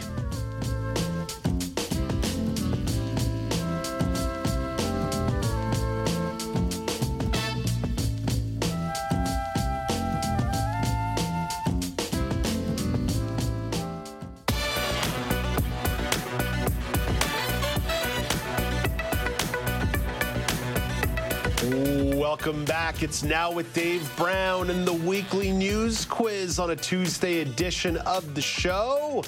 Get your competitive juices flowing alongside Elizabeth Moeller, Alicia Yardley, and Karen McGee. Alicia, hello. Good morning. Hello. And Karen McGee, hello and good morning to you. Good morning, everybody. Elizabeth, I've already said hello to you too many times today, so we'll uh, leave it with rudeness today. All right, okay. let's uh, jump into the rules of the game. There are three rounds of questions with three questions per round. Each question comes with three multiple choice options. If you answer the question without the options, you get two points. If you need the options and get it right, you get one. If you get it wrong, everyone else gets an opportunity till the point is awarded. The order of contestants was drawn by Mary Daniel. That's the wife of producer Paul Daniel. The order will be Elizabeth, Alicia, and Karen. Starting in the world of international news, Elizabeth. Last week, a judge in a Caribbean country indicted fifty-one people in the twenty twenty-one assassination of its president. What country is it? Options, please. Is it Barbados, Jamaica, or Haiti? I'm going to say A. That is incorrect. Alicia, was it Jamaica or Haiti? Haiti. That is correct. One point for Alicia Yardley. And this gives Alicia an opportunity to pick up a uh, second point or a third point here for an early commanding lead with question number two. England is experiencing its worst outbreak of a disease in more than a decade, with two-thirds of the cases affecting young children. What's the disease? Oh, this sucks because I do have a lot of British friends and I don't know what it is. Options, please. Is it measles, chickenpox, or polio? I'm going to say the measles. That is correct. One point. Another point for Alicia Yardley, now sitting at two points. Roughly ten percent of children under the age of five years old in England have not received a measles, mumps, or rubella vaccination. All right, Karen, this becomes a very important question for you uh, as Alicia's no off to this lead. The U S vetoed a resolution for a ceasefire in Gaza proposed to the U N Security Council by a North African nation. What nation proposed the ceasefire? I'll take the choices, please. Was it Egypt, Libya, or Algeria? Libya? That is incorrect. Oh. Elizabeth, was it Egypt or Algeria? Egypt. That is incorrect, and a default oh. point heads over to Alicia oh. Yardley was with a commanding lead after round number one, three, zero, and zero. Okay, sec- second round. All the questions will be related to sports, and Alicia gets first crack at this. Oh, dear. Oh, dear. Oh, no.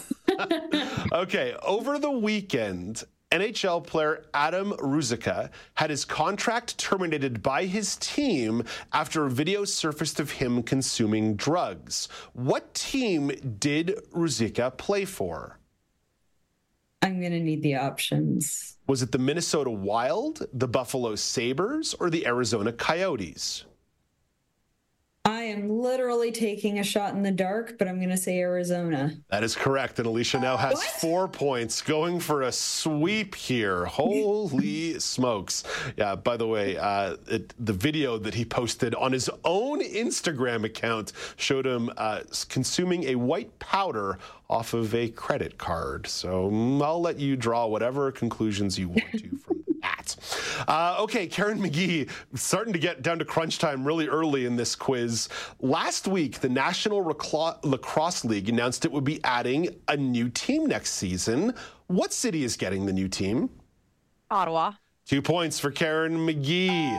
The team will be known as the Ottawa Black Bears. That, that, you know, I was looking at this this morning as I was editing the quiz, and I thought, is it fair to ask an Ottawa person an Ottawa question?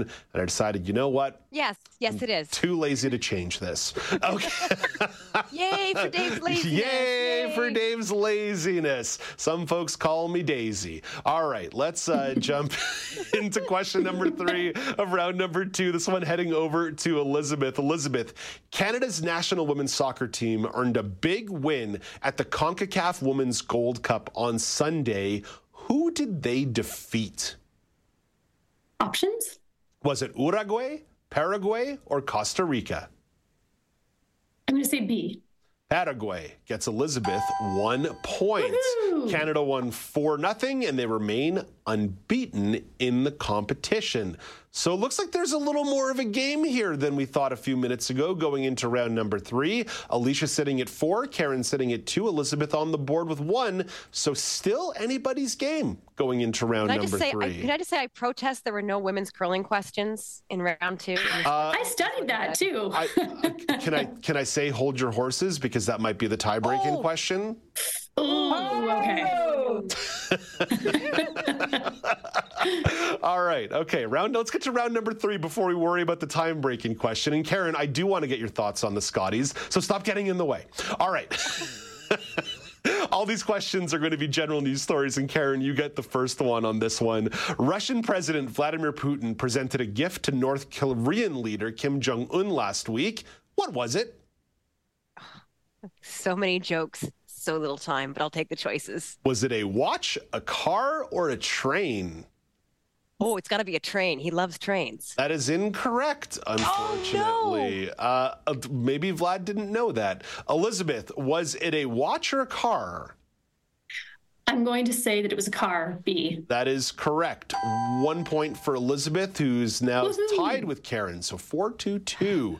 So, uh, by the way, it was a limousine, a uh, luxury Russian Urus limousine. So there you go. So limousines, getting getting that sounds safe. Here. That sounds super safe. I, I don't know if I would. You know what? I'm not going to say it. Not going to say it. I made too many jokes about Russian building codes and their lack of windows uh, last week. So I'll, I'll just leave it there for now. Uh, okay, so we've got four two two. And uh, Elizabeth, a huge opportunity here for you to uh, jump ahead of Karen, maybe even tie Alicia at the top of the board.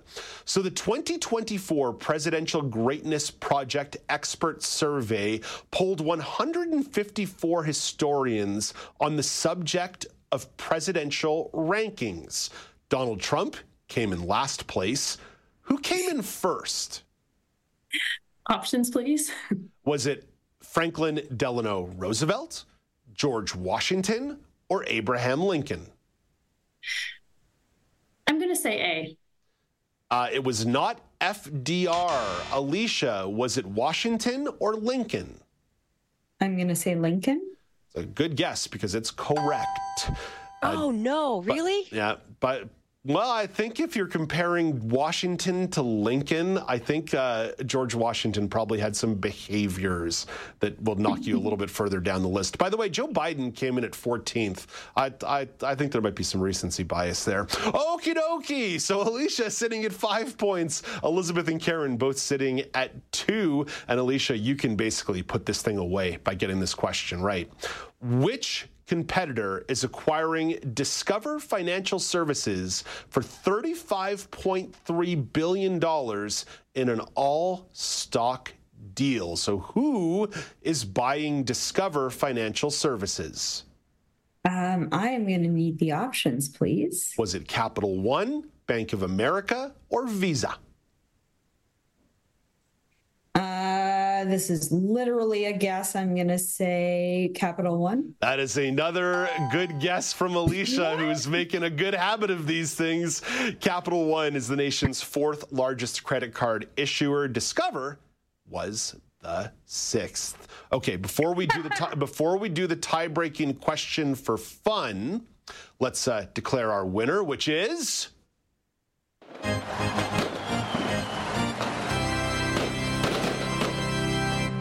Alicia Yardley, congratulations. Thank you very much. Literally all of those were guesses, so I don't know what that says about me. Mm, it means that you're having a lucky day and maybe it's time to go buy a lottery ticket. That mimight be that might be the play here. That might be the play.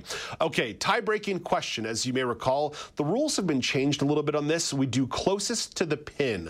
I ask the question, and then y'all get an opportunity to take a guess at the answer. And whoever's closest wins. Not Price is Right rules. Whoever's closest wins.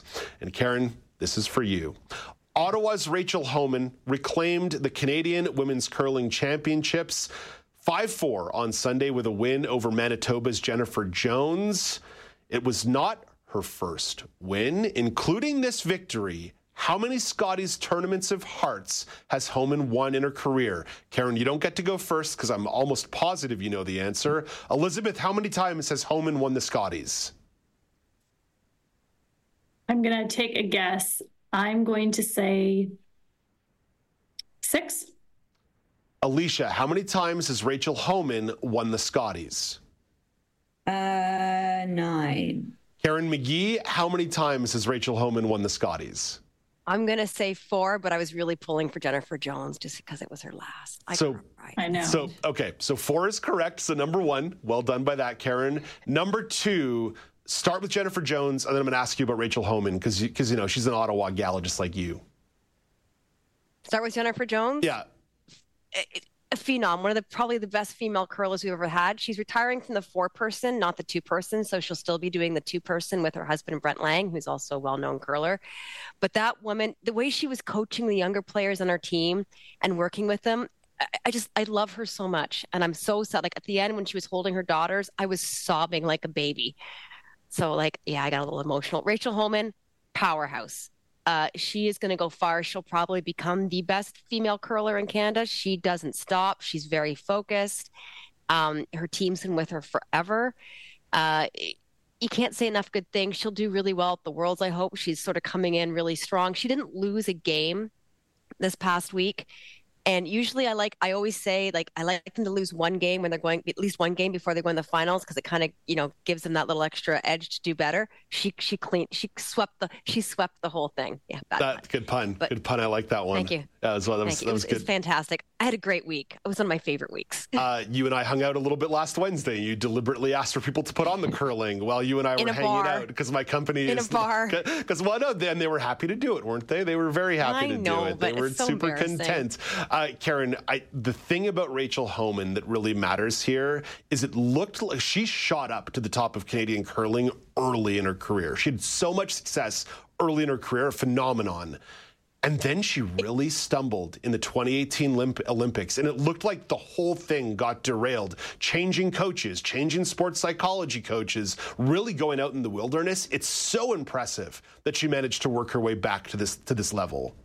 And, and she was never bad. I mean, she would win the. Um, they have a, a money a money series that they do. Um, uh, I can't remember what it's called. It's not awful. Um, it's like the, it's like the, the it's like the Pinty's Curling Cup or something. Yeah, like Pinty's. This. Yeah, and and they just go through and they went. She does really well at those. She did really well. She just seemed to not. I don't want to say crack under the pressure, but the timing wasn't great. And curling really is a game of literal inches. There were oh. some shots, Dave, where they were putting stones, like they were like. like two centimeters between where they could hit them. It was amazing. I was at the edge of my seat, may have been yelling at my T V a little bit. I'm getting way too excited about curling. I can see it. Like I can hear it in my voice and see it in my face. Sports, sports fans, Nerding out. sports fans like to yell at their T V. It does happen. Oh, Karen, so much yelling. Thank you for throwing a couple stones out there in curling talk. I appreciate it. Alicia, congratulations on your win. Thank you very much. And Elizabeth Moeller, you and I are talking again tomorrow morning. You're stopping by to do a conversation about education and some uh, trends, some some trends that what's old is new again in the world of education. So looking forward to our conversation tomorrow morning.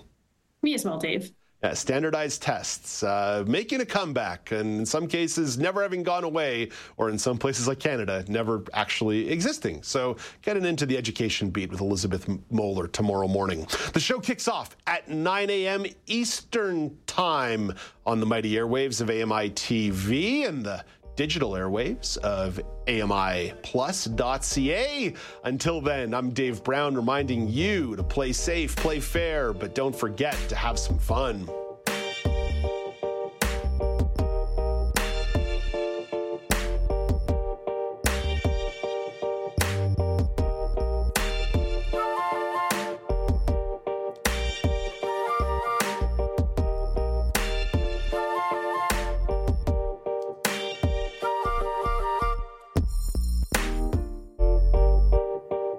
Hey, Dave Brown here. If you enjoy this podcast portion of our show, remember you can watch it live every day at nine a.m. Eastern Time on A M I T V. Join me every couple weeks for the Outdoors with Lawrence Gunther podcast, where we learn about outdoor tech and tips. Plus, we look at news affecting the environment. A M I's Outdoors with Lawrence Gunther is available from your favorite podcast provider.